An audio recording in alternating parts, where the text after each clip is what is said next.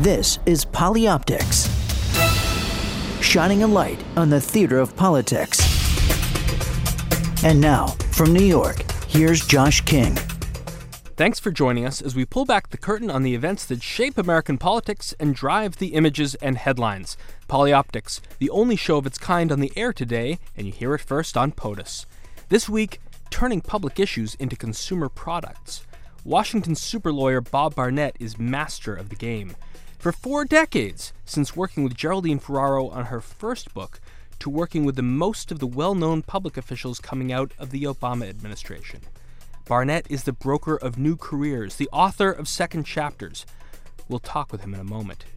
And in a very different milieu, Connecticut entrepreneur Jessica Mindich has figured out the perfect path to navigating the maze between being a mom and starting a business. Jewelry for a Cause.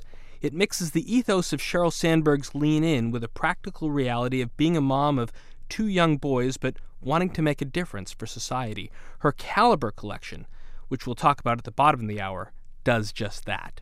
But first, if polyoptics is, as I've said, the mashup of politics and optics, the intersection of what people in public life do when the cameras are rolling and how those actions are churned through the media vortex, and then received and interpreted by viewers and listeners, then Bob Barnett is Washington's premier traffic cop at that intersection.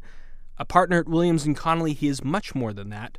From a legal life born from federal court clerkships to the U.S. Senate under Walter Mondale to the side of legendary Edward Bennett Williams, Barnett has become, over more than 40 years in practice, the man to see when moving from public to private life. He's also the man when you have a compelling story to tell, when you might be the new face of a television network, or when you might be in the debate of your life against a competing presidential candidate and he's also the man to talk to today on Polyoptics. Bob, welcome to the program. Thank you, Josh. I kind of like that traffic cop thing. I've been called the doorman to the revolving door, sometimes by some people the washroom attendant, but I like uh, I like traffic cop. Well, I read those too, Bob, but I wanted to see if I could put it in a different metaphor. I like them. I I, I respect law enforcement officers. Is it possible to quantify, going back to that first time you helped Geraldine Ferraro tell her story, how many people in public life or well-known media talent you've helped transition to the next stage of their careers? Oh, well, that'd be hard. Uh, certainly hundreds. It's what you're referring to, though, is really two different practices, really. Sure. I help a lot of people, Republicans and Democrats, do the transition. That can often involve books, which is what you're referring to with Ferraro but it also involves law firms, consulting firms, boards of directors, speech deals, teaching, uh, CEO jobs, running trade associations. So that has many aspects to it, and a lot of these people who come out of public life have literally never been in the private sector. And what you do is you help them uh, with uh, the sorting of the opportunities that come their way and then making the proper deals. What's that conversation like? How do people know how to call you? How do you know who to let through the door? And then how does the conversation go after that? Well, they know how to call me by looking on the FBI most wanted list. They find me right up there. Uh, it's become uh, a mystery to me exactly how some of these people know to call me. Most often, it's that they served with, or are friends with, or are a spouse of uh, someone who I've worked with. These things tend to spiral in the sense that one person has a need and they talk to someone else and they happen to know. I try I try to help people uh, and as you say come in the door who I think I can be of assistance to. A lot of people come and they're looking to find jobs. I'm not a headhunter. I don't find jobs. Other people are looking to have help with an arrangement where I would make no economic sense because of my fees. Uh, other people come who are what I call purveyors of hate. I don't take those people on, uh, turn many of them down. So I try to make a judgment as to whether I make sense for the client and whether it's somebody that I would like to work with, whether I agree with them or not, and I make uh, the decisions that way. So, Bob, you've been described in some ways as a career coach. Sometimes when people do finish their public service, they have multiple offers, but they're not sure which avenue to pursue, and they end up in your office at Williams and Connolly. You helped redirect them in that traffic cop way and helped them find a way that they might not have considered before they come in to see you. Any example over the years of people you've really helped steer in a different direction than they might have anticipated? Well, as you can imagine, the only way I've survived for 40 years in this town is not by using specific examples. But I can tell you that uh, it's not so much changing what they want to do, it's more helping them get to where they want to get. a lot of people have the idea, for instance, that boards of directors are a good idea. And sometimes they are. But often, for former public officials, they involve high liability risk, a whole lot of work because they'll often be on the audit committee or the compensation committee, and relatively minor pay compared to other ways they could use their time.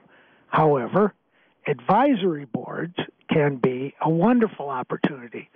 Uh, very high compensation, uh, work, but not a high volume of work, and most importantly, virtually no liability risk.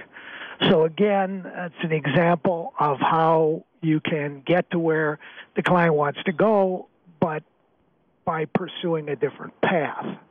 Moving to the book business now, Bob, we have that rare moment in which Pope Benedict has retired, presumably with some time on his hands. Now, I don't expect Benedict to go on any advisory boards, and then there's this debate about whether your book deal for President Clinton was larger than John Paul's, if you adjust for inflation. But will the former Pope, in your view, become the next client of Bob Barnett if he has a story to tell? Well, the Pope is on the ultimate advisory board. so I wouldn't preclude that. If you think about it, it's a very unique and special advisory board that one should uh, admire. I think that he's said very publicly that he's not going to write publicly. So he, he had formerly published uh, several books and pamphlets and and articles, but I think he's taken himself out of the uh, out of the publishing world. So I don't think so. And he might do that, Bob, because the economics of the publishing world have changed a bit. What are the economics of the publishing world these days? The advance you helped negotiate for former First Lady Hillary Clinton might now be substantially different for a former Secretary of State Clinton. What's happening in New York, Bob, in the publishing houses and what they can pay for and what they really can't afford these days? Well, publishing is a very challenged business. Uh, 700 Borders stores are gone, about a thousand mall stores are gone. Uh, the ebook has significantly eroded the viability of paperbacks. There are only 150 or so major independent bookstores left. No one knows the ultimate fate of Barnes and Noble, although I'm hopeful. So publishing is a very challenged business. I'm blessed to work with authors who are not terribly affected by the problems in the business. They certainly are impacted, but the real detriment inures to the first time author, the mid list author, the small copy selling novelist. Those people are going to find it increasingly difficult to get published, to make a living in publishing, and that's too bad. It's too bad for all of us who are involved in publishing. That's a minor problem. It's really too bad for the public at large, and particularly for kids and the next generation of readers. So it's a very challenged business. But as I say, I'm I'm blessed to work in a sort of rarefied niche of the business with these major nonfiction writers and also several hugely successful novelists, and the impact on them is less, I believe, than certainly on the other categories I mentioned. Books were a huge part of me getting attracted to public service. Jerry Ferraro's book being one, even David Stockman's book being another. Go back to that time to your youth in Waukegan and then moving up to the University of Wisconsin. I think Dick Cheney was a, a graduate student at the University of Wisconsin a few years before you were an undergraduate. And David Maraniss has also written about life in Madison in the 60s. But what was it like for you? Yeah, well, actually, the Cheneys were there at exactly the same time, interestingly. When uh, when I was growing up in Waukegan, there was a bookmobile, and the bookmobile used to come to a shopping center about a block away from my home, and I was one of the bookmobile's biggest customers. I loved books, loved reading, same as I do now, and uh, it was always a big part of my life, largely because of my parents who encouraged it, my grandparents who encouraged it, and uh, I'm very thankful for that legacy that they left me. The uh, throughout grade school, throughout high school, throughout college, and on, I've always been a big consumer of reading. And now, of course, I spend a lot of time reading my clients' books, but I also read widely with respect to other things. But I like to think my clients' books are the best anyway, so I'm reading the best. Still staying in your formative years and mine too, another vehicle that told stories much more succinctly than a book was a simple commemorative stamp from the United States Postal Service, and I, I know you were a big stamp collector growing up. Has the decline of the post office and the art of stamp collecting impacted the way kids sort of explore American history one little story at a time? I well, I stopped doing that probably when I was in high school, so it's a long time ago. I love collecting stamps because I learned a lot from it, uh, from the countries that I collected and stamps. Obviously, everyone is a little story, and to the extent you didn't just look at the color of the stamp, but actually explored the picture on the stamp or the meaning of the symbol that was used on the stamp, you learned an awful lot. And so I think that, uh, if anything, stamps have become more widely uh, disseminated because the U.S. Post Office seems to put out a new one every three minutes. That wasn't uh, the way when I, when I was growing up. They were much more rare.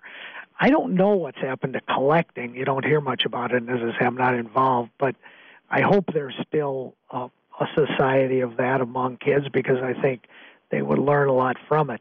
I think as long as there's a post office, there's going to be stamps. So I don't think the problems that the post office faces will affect stamps. But I think probably the proliferation of digital and social media and uh, computers has made probably to this generation and the last few probably uh, stamp collecting much less interesting, unfortunately. For a guy who spent so much of his formative years in a place like Wisconsin and the northern part of the country, suddenly you come out of law school and get a clerkship with John Minor Wisdom in New Orleans. What's it like for a northern guy to suddenly show up in New Orleans in that judge's chambers in the midst of the civil rights struggle? I had never been to New Orleans, uh, and I knew of Judge Wisdom because in the 60s and 70s, anyone who studied the law, and particularly anyone who was interested in civil rights issues, knew of his reputation as a giant. He was one of the four or five people in the Fifth Circuit who basically changed the entire nature of the South and to some degree the whole country. So well, one of the professors at the University of Chicago Law School recommended me to the judge, and I didn't know if I'd have a chance. I was really honored to be picked, and I went down there, and he had this fabulous house in the Garden District in New Orleans, actually, the house where my wife and I were married. And I come up there, and there's a person in a big hat and gloves and cutoffs, a woman sort of tending the garden and I said to her, uh, "Excuse me, do you know where I can find Mrs. Wisdom?" And she said, "I am Mrs. Wisdom." So that was my start, Josh.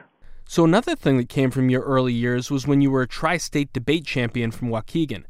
Did the preparation that you put in for parliamentary procedure assist you when you then started your sort of side business, as it were, in helping Democratic candidates prepare for debates against their opponents? Yeah, I was involved in debate in high school and really loved it. Uh, at that time, it was a big deal. It sort of receded now, I think, in the high schools, but it was uh, it wasn't football, believe me, but it was uh, a very popular activity that actually drew an audience and the preparation uh, in terms of research, in terms of marshaling facts, in terms of organizing arguments was extremely valuable to me throughout my career in college and law school, working on the Hill, clerking, certainly working in the law firm where a lot of what you do, whether it's negotiation or litigation, involves persuasion.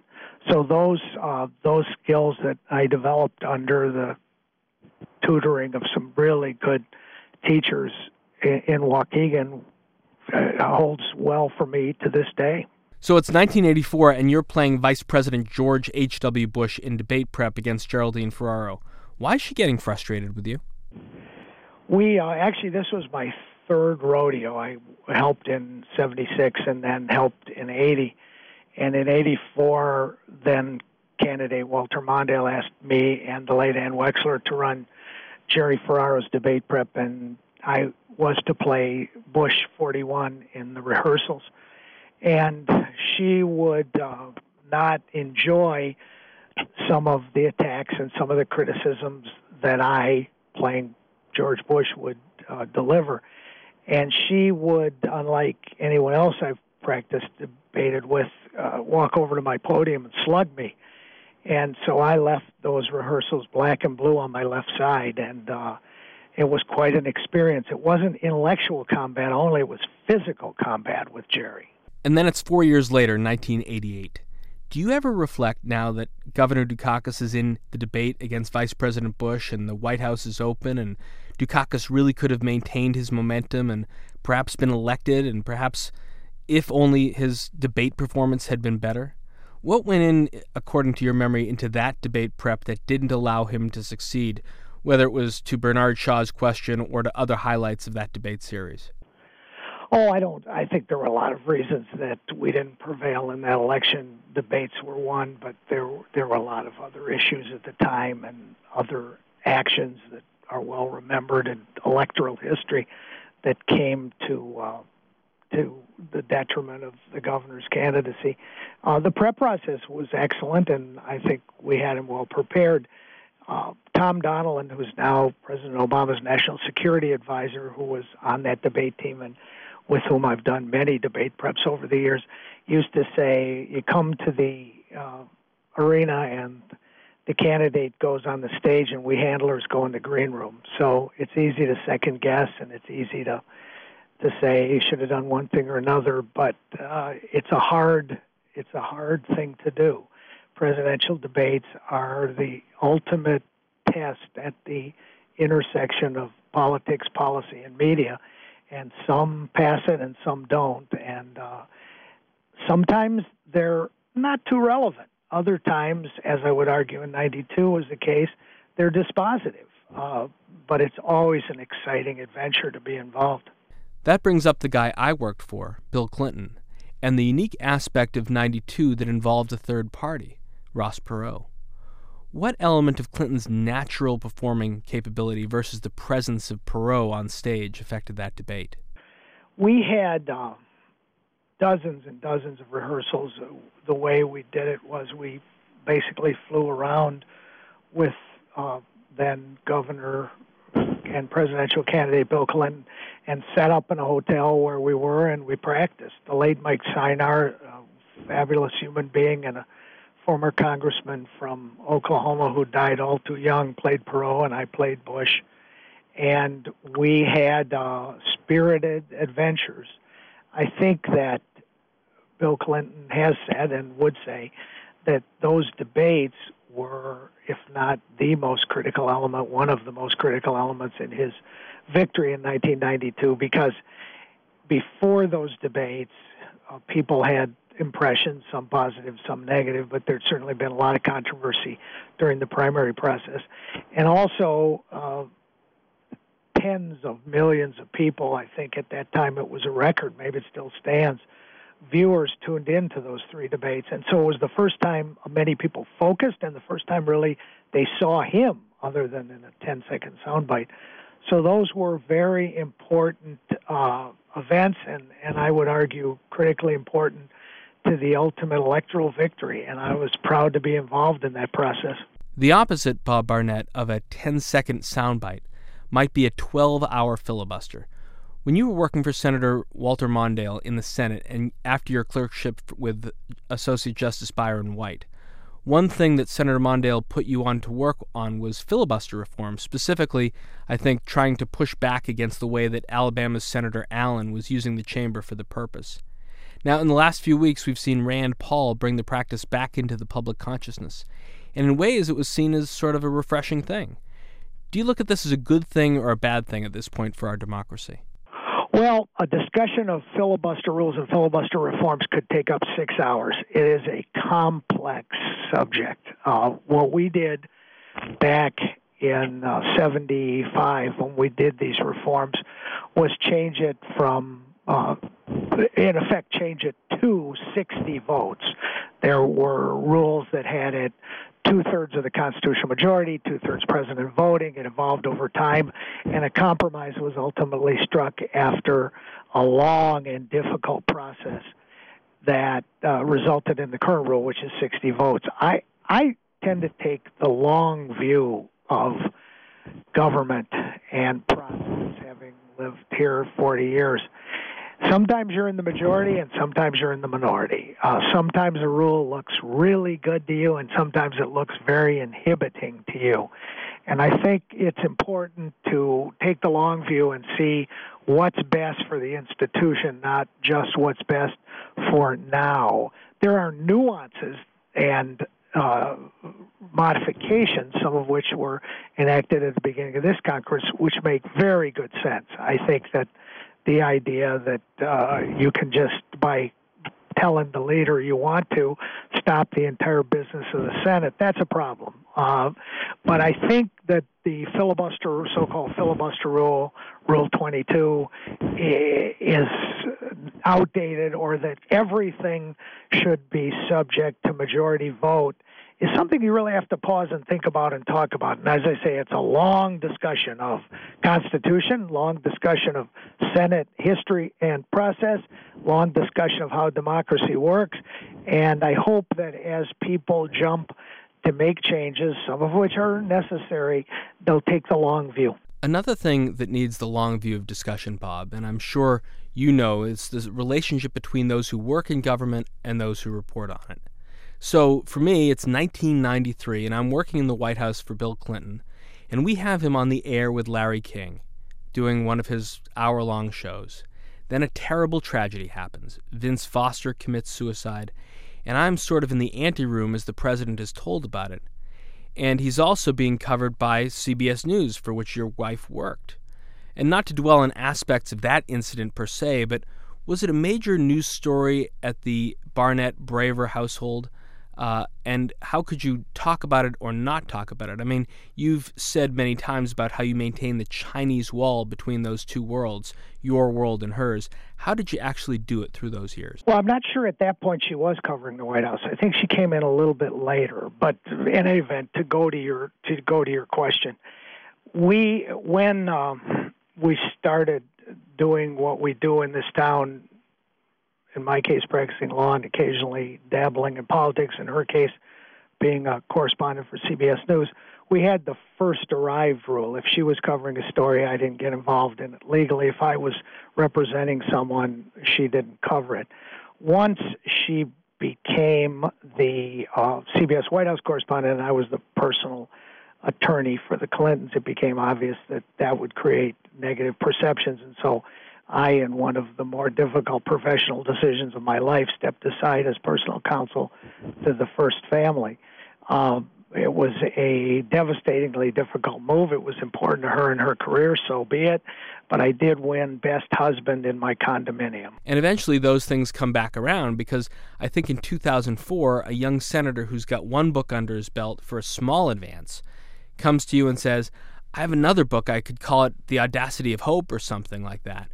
And eventually that helps Barack Obama get the sort of personal wealth that gives him and now First Lady Michelle Obama the sort of security they need to launch a further career in politics. Can you relay as much as you can about how that relationship started and how you were able to get Obama into a different level of book advance and royalty situation?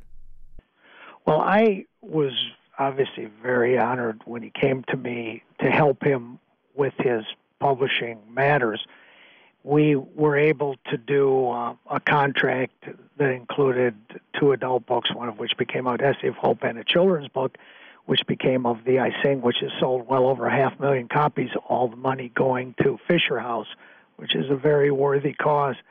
And uh, I first met him, I believe, at the 04 convention and got to know him a little bit in 06 and then started to represent him uh, at the time that you mentioned when we started doing the books, and uh, have been honored to before he was president, before he was even a presidential candidate, to get to know him and to help him. He is a brilliant writer. He writes those books himself, and he has, particularly with Dreams, his autobiography, but also with Audacity, he has an amazing skill as a writer. And once the next four years uh, are completed, I hope he returns to doing some of that because I think there are a lot of readers who would enjoy reading what he has to write in the future, not just about the presidency, but about so many other things that he has seen and done and studied. And uh, he, he is an excellent writer.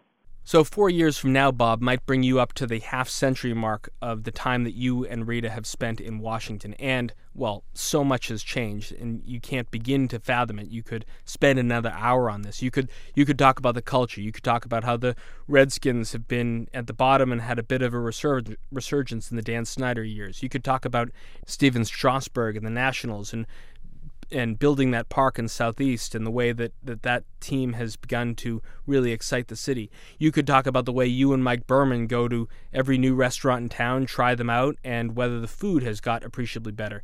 However you describe it how do you think washington has changed from that moment you arrived to work in the supreme court as a clerk to today when you are really master of the game? It's another hour as you say josh. Uh, it depends really on whether you mean the city or the government or the life. There's so many aspects to Washington. Tell me what you're addressing. Well, we could take them in series. Uh, basically, starting a career, you think about people like David Axelrod and Robert Gibbs and how they came to Washington four years ago with President Obama. They're now transitioning themselves into the media business. But there will be a new David Axelrod and a new Robert Gibbs. I have a sense, and I may be wrong, that in the 90s we had a very a good time. We had our scandals, we had our issues, but it didn't seem to drain in the way that it does for people who are in government today, at least my perception, and in the media who are who are covering it. I mean, they think it's just in some ways the White House and Congress is such a tough beat. So, is it tough these days for the next Axelrod and Gibbs and the and will they have the same experience that you did in the 70s and I did in the 90s as we go into the 2010s and beyond? Uh, those two guys and David Plouffe are not good examples of the principle because they had very successful careers and businesses and government jobs before they came to Washington.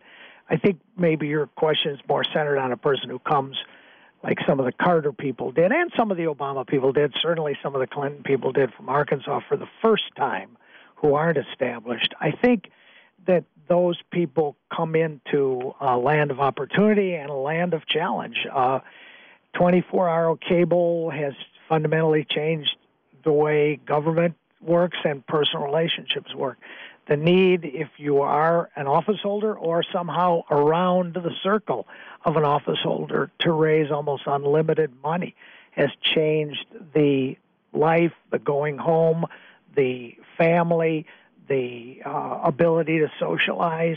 And uh, I would argue that social media has been, in some ways, a wonderful thing and in many ways a very destructive thing for people who come here and want to maintain a degree of privacy and having a real life. So there's so many factors that exist now as we sit here in 2013 that didn't exist in the 70s when we came that uh, in some ways improve life, but I think in grander ways probably make life more difficult.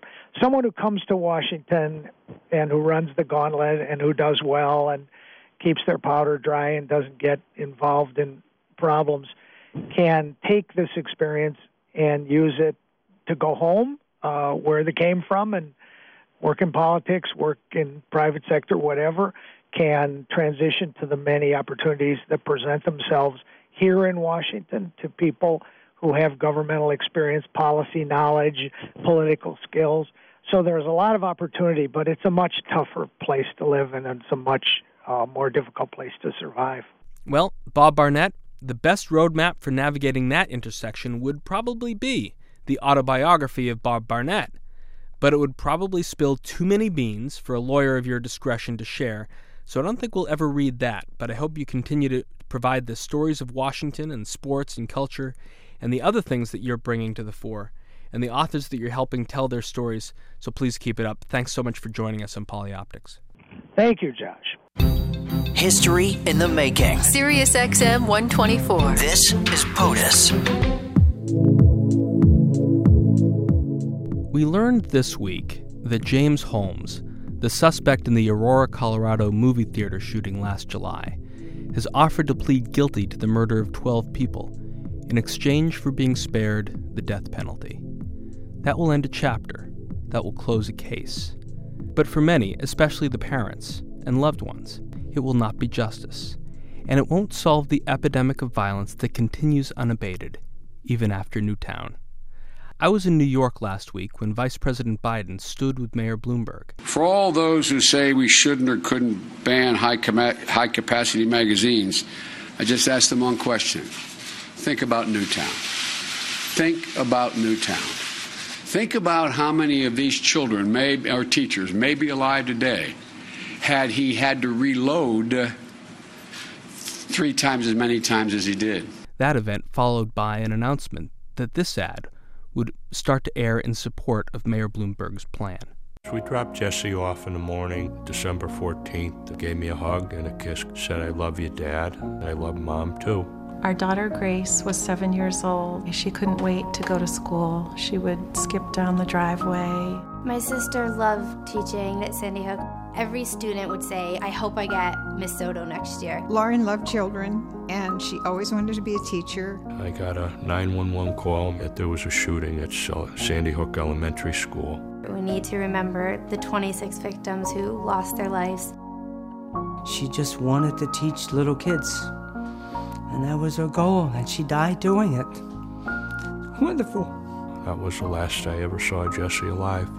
I want to prevent any other family from having to go through what we're going through.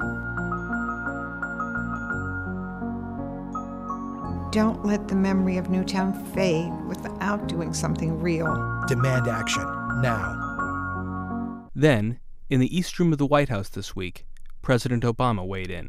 The notion that two months or three months after something as horrific as what happened in Newtown happens, and we've moved on to other things, that's not who we are.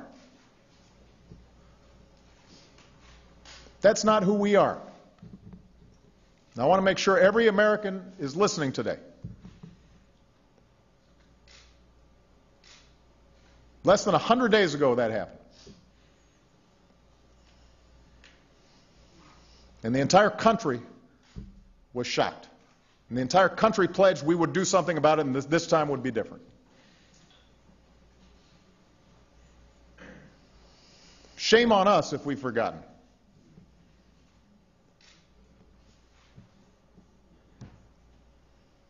I haven't forgotten those kids. Shame on us if we've forgotten.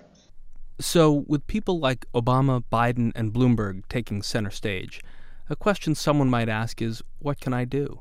How can I become involved? What can I do to make a difference? Well, here's the story of one average person, a mother of two from Connecticut, my old friend Jessica Mindich, who's doing just that with jewelry for a cause. But before I bring Jessica on, let's have her introduced not by me, but by Cory Booker, the mayor of Newark, New Jersey, explaining what Jewelry for a Cause is doing.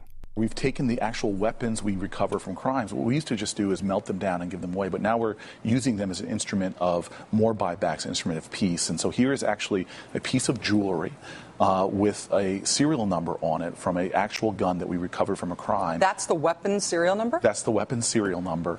It's amazing. It has Newark on the inside of the bracelet and uh, the caliber collection, they're called. And the, the proceeds, a large percentage of the proceeds, goes to more gun buybacks in Newark. And when we have gun buybacks, I know many people poo poo them, but we have parents that will bring in the guns of their children, uh, that we have a, a, social activist that will convince guys to turn in their guns. Mm-hmm. And so this is a convincing one strategy. Remember, this is not a cure all, but everybody has the power to do something little, something small uh, to make a difference. Well, no one could introduce Jessica Mindich better than the mayor of New York's uh, of Newark, New Jersey, Cory Booker. Jessica, welcome to Polioptics. Oh, thank you. What an introduction. Thanks for having me. How did this tell us about Jewelry for Cause and how you connected yourself with Mayor Booker?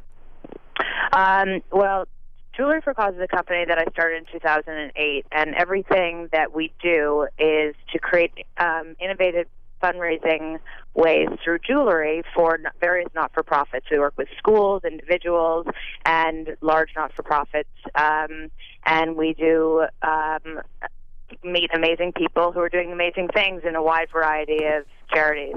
Um, Cory Booker and I met at a conference in December of 2011, and um, at a uh, one of our breakout sessions, we were um, sitting around a table talking with um, a group of people from a wide, wide variety of different backgrounds. One of whom was actually working on a project in the Congo, taking AK-47s out of the Congo and um, working with a variety of um, high-profile jewelry designers. And um, and Mayor Booker was saying, um, I have a lot of guns. And I said, after a series of conversations over a few days, that this is what Jewelry for Cause does. And um, he was thrilled to have somebody there who wanted to help his city. And within two weeks after this conference, I was meeting with the police director, and I had no idea how I was going to do this. But um, Josh, you know me well, and um, I was going to figure it out. So fast forward 11 months, we launched the Caliber Collection, the newest retail line by Jewelry for a Cause, November 28th. Um, and Mayor Booker was thrilled. We had spent a lot of time initially talking about what he envisioned for this jewelry line, which really surprised me. He was sure that he did not want to see any negative imagery in the in the jewelry. He wanted it to be positive. He wanted it to be a symbol of transformation. He didn't want to see anything that even even reminded you of guns or bullets or angry imagery. And um, I was so thrilled when he when we first gave him a piece uh, from the Caliber collection. He loved it. So when he went on Rachel Maddow and gave it to her, I thought it was the ultimate compliment. So um, we launched the Caliber collection, as I said, November 28th, and um, it's been a whirlwind ever since. Uh, what were what was the city of Newark doing with the guns that they were buying back before you stepped in? Well, interestingly, the, the city of Newark has not been able to afford a buyback since 2009, so they weren't actually having buybacks. Um, buyback programs are funded largely by private donations or by public um, service money. And if you are not using public money or pr- you don't have private donations, you don't have buybacks. So uh, they were not able to do them. So what Mayor Booker did was really extraordinary and shows just how innovative he is and how much he believed in me, which is the ultimate compliment, and put uh, it was really scary initially. He um, authorized the release of guns from evidence. So we worked with ballistics in the police department to have uh, guns cataloged that were no longer needed for evidentiary purposes. So they were from cold, from cold cases. They no longer needed these weapons. They were signed off by the prosecutor's office, office and we um, had them signed off by a judge and released and destroyed. And the Premier Caliber collection was actually not made from buyback guns, but they were in fact made from guns that had been um, taken out of evidence. And then the sales that you engineer go back into buybacks, which I which take two hundred dollars or so a piece. You have to find that Booker has to find that money somewhere. It help it comes partly from your sales. Is that right now? Exactly, and I will. I'm so proud to tell you this. This date was just given to me that on April 27th, uh, there will be a buyback, the first since 2009, sponsored exclusively by Jewelry for a Cause um, in Newark, and um, because we have already donated forty thousand dollars from sales from the Caliber collection to the City of Newark's police department. I see this. I see this photograph of you with Mayor Booker. You have a twenty thousand dollar huge check printed out, but then you've hand crossed out the uh, the the two and made it into a four. So what happened in which you originally thought you were going to be able to give him twenty, but then you upped it to forty? He went on. He went on uh, Rachel Maddow again. and he and he gave her um he had first gone on Rachel Maddow and mentioned it. And then he went on the show again and actually gave her a bracelet. And they held, and instead of, he had already announced he was running for Senate, And instead of talking about his Senate campaign, he talked about bracelets, and he held them up, and uh, things went haywire. And from then on, uh, I feel like there hasn't been a news media outlet that I haven't shared the excitement about the Caliber Collection and what we're trying to do with this extraordinary public-private partnership. Um, and sales have been incredible. So uh, we very we didn't even have time to print a new check. I just So- had to get out my my sharpie. So you've got a huge advocate in Mayor Booker, but I understand from some of the reading that uh, not everyone in Newark was an immediate fan of the idea. The police director being one of them, sort of self-confessional, saying he just thought uh, it was a you know it may be sort of another one of Mayor Booker's uh, uh, big plans, but you know he, Mayor Booker is his boss, but he went along with it. But now he seems to be a convert.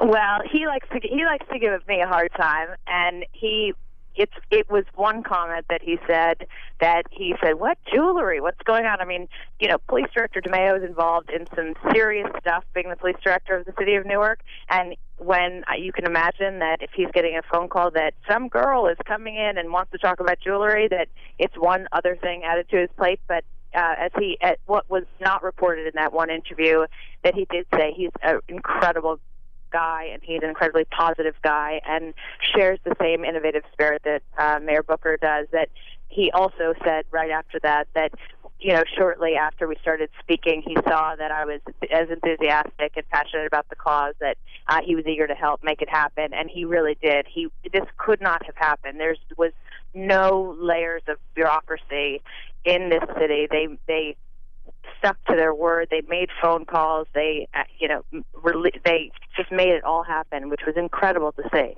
How did you train yourself into the art of gun destruction, melting, and recasting? um, I am good on Google. I, you know, I did my research, and I have had. Um, there are so many people who just don't know how to help, and I, you know, I put it out there. I started asking around. I asked friends uh, if they knew anybody with smelting plants, and it just turned out I happen to have a friend whose uh, brother had a contact for me, and people just opened their hands and their hearts, and they uh, made phone calls for me and really connected me and, and helped educate me in how to get this done. And um, it was a heck of a lot easier than I thought it was going to be. So um, I I'm very proud that we uh, just two weeks ago shredded over 500 pounds of steel, which was actually over a thousand guns, um, that came from a five county buyback sponsored by the New, Ter- New Jersey Attorney General, um, and uh, just means more caliber bracelets. So, uh, do you basically have to roll up uh, the, the Mindich family car to the to the police department and fill up your trunk with guns? How does it get transported from police custody to the smelting plant? Well, it's actually um, it's a good question because um, it's a they, they can't just hand me guns, and it actually was of great concern to my younger son that one day UPS was going to arrive with guns to our house. Um, by law, the guns need to be in, police custody until they're shredded so much so that every bit of steel could never be put back together. So the police the police transport the guns to the shredding plant, um, and I meet them there. And the shredding plant puts these guns through a shredder that also shreds cars and railroad cars and uh, the Willis Avenue Bridge. I mean, this is a, a, a unbelievable machine. And um, once those things are shredded to a pulp, they're then turned over to me.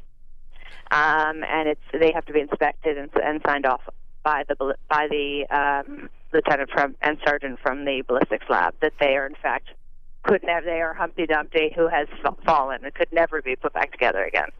So next step in the process, the creative one, you, you've got this uh, huge, I guess, you know, box or crates of shredded iron uh, or steel and brass. Uh, then how does the sort of turning it into art happen? Well, it has to be melted into sheets and molded, and we have artisans that uh, that work and and on them and fine tune them, and it, they're hand hammered and oiled, and there's I mean it's a, it's a very involved process, and then we have a uh, one line of the caliber collection that actually has diamonds set into them because uh, the most precious of stones is set into something to symbolize how just how precious human life is. And that has to go to a different place because we have um, diamond setters in a different place. So it's an involved, involved thing to do this, and then we're, we're packaged in what what is a excuse me a replica of an evidence bag, and on the evidence bag, it tells the story of the caliber collection, and it also explains the double entendre of the word caliber. Which which Max helped you come up with. Exactly. It's it's a it's a family affair. Um, it's uh it's you have the reference to the caliber of a gun, and you also have the reference to taking illegal guns off the streets of America's cities raises the caliber of that city. so, I never wanted a pretty bow, pretty tissue paper around a bracelet that symbolized so much. I wanted the story to be kept next to the bracelet whether it was being given as a gift or you were buying it for yourself, I wanted this symbol of hope, transformation, and the future of America's cities to be um, really present at all times. Um, that the bracelet was presented, shown, sold, bought. And what's amazing is that I, I don't think there's a country that hasn't um, bought the caliber bracelet. We even have had three customers from Liechtenstein buy the bracelet which is amazing, which I think may may make it like 20% of Liechtenstein owns caliber bracelets. Uh, but we are we are blown away by the international support for uh, what has gone on in America, and um, we're very optimistic about the difference that we can make through the Caliber collection, and hope that um, going forward we have cities across America embracing this way, this fundraising tool, and uh, we can make a difference. It's not the only way to make a difference. It's not the answer. There's a lot of different ways that we have to come together in our communities and raise the caliber of our behavior and change what's going on. And clearly, the uh, actions or, or tragedies in Blacksburg and Tucson, Aurora, Newtown raises everyone's consciousness about what gun violence does. I think it's hard to now watch the news and uh, get through 30 minutes without another reference to uh, the taking of life somewhere in America at the hands of gun violence. How has uh, the consciousness raising around the country affected basically the business model of Jewelry for a Cause? Well, um, I'd say it's the only po- it's the only positive thing is that uh, people are looking for a way to support um, to offer their support, a way to do something, and this has given them a way to show their support. And the, long ago, caliber bracelets stopped being jewelry; they're a symbol, and um, that's really incredible. And a um, it gives me chills that people want to wear this bracelet every day and look at it and know that it's it is a real gun, a gun that will never go back on the street and never hurt someone's loved ones, never kill somebody, and that by wearing it and buying it, and they're helping to contribute to a real uh, virtuous circle and um, make a change. And I really, you know, I'm proud of that and proud of what we've been able to do with that the original business model for Jewelry for a Cause was sort of like uh, fundraising for organizations. They would take your products and sell them using their own networks. Now, people who watch Rachel Maddow and Cory Booker or listen to Polioptics with Jessica Mindich, is there a way to buy retail directly uh, if they're interested? Sure. We actually um, we're just delivering our wholesale orders. All, uh, we've had uh, stores from all over the world buy um, place orders for the Caliber collection, and we're just shipping out now. So um, we should probably put a list up of stores that are carrying the Caliber collection beyond being able to purchase them at calibercollection.com, um, and we we will do that for you. But they're not currently they're, they're just shipping next week. We've had such incredible demand that just uh, satisfying our direct retail orders um, has has been. Uh, uh, a little bit of a journey, but um, they they will be carried in retail stores across the world. I want to hear uh, just a, a, little bit from Sheryl Sandberg uh, at her commencement address at Columbia University, and then Jessica Mindich just talk a little bit about not jewelry for a cause per se, but the transformation of a person who sa- who decides that it's time to really take a risk and lean in and make a difference uh, by starting your own business? I entered the workforce believing that my generation was going to have equal responsibility and equal opportunity. And it didn't work out that way. Women are getting more college degrees, more graduate degrees, entering the workforce at every level. But in industry after industry, women are at 18, 15, 20% of the top jobs. Women are held back by many things. We're held back by bias, by lack of flexibility, by lack of opportunity. We also hold ourselves back. We don't sit at the table, we don't raise our hands, we don't let our voices be loud enough. So, Jessica, you talked recently about five things that helped you get back into business. That includes some failure, but but what are the keys to starting a business really from a standing start when it's time to have a really a new chapter in your professional life? First of all, thank you for the uh, that intro. But um, I, I think that the key is to get in the game. And uh, I was given that advice by somebody who believed in me, and I think that I was so afraid to fail. And um, this person said to me, "Stop worrying about failing. You're not even in the game. So get in the game and stop worrying about failing." It's such a female thing to say, "Oh, I'm gonna, I'm gonna fail, but I'm, I might fail." Just get in, and the worst thing that can happen is that you fail and um, but at least you've tried, and that and so just get that out of your mind and get in the game and give it give it all you've got, and then also people around you want to support you and they believe in you, and you've given them so much with your friendship or um, camaraderie or supporting what they've been trying to do in their life. Uh, ask them to support you or for their advice or for an introduction. Um, and it's the low hanging fruit that it that's in your life that you know is right there for you. So don't you know don't think that you're gonna go to the moon on your first try, but just um, you know start at seeing what's around you and um, build build a really strong foundation. Well, Jessica Mindich, founder and CEO of Jewelry for a Cause, uh, keeper of the new Caliber collection of uh, jewelry based on guns that were acquired through gun buyback programs. I know from our other conversations that uh, you've got some very exciting things right on the horizon, and uh, best of luck, and we'll keep watching. Thanks so much for joining us on Polioptics. Thank you, and thank you for having me. I really appreciate it. It's an honor.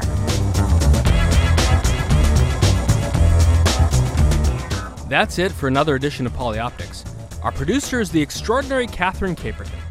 You hear us here each Saturday on SiriusXM Channel 124 POTUS, Politics of the United States. Missed any previous episode? Find them all on polioptics.com and follow us on Twitter at polioptics. Keep your eyes on the visual, think about how it moves you, and we'll talk about it next week. Thanks for listening. I'm Josh King, and you're on POTUS.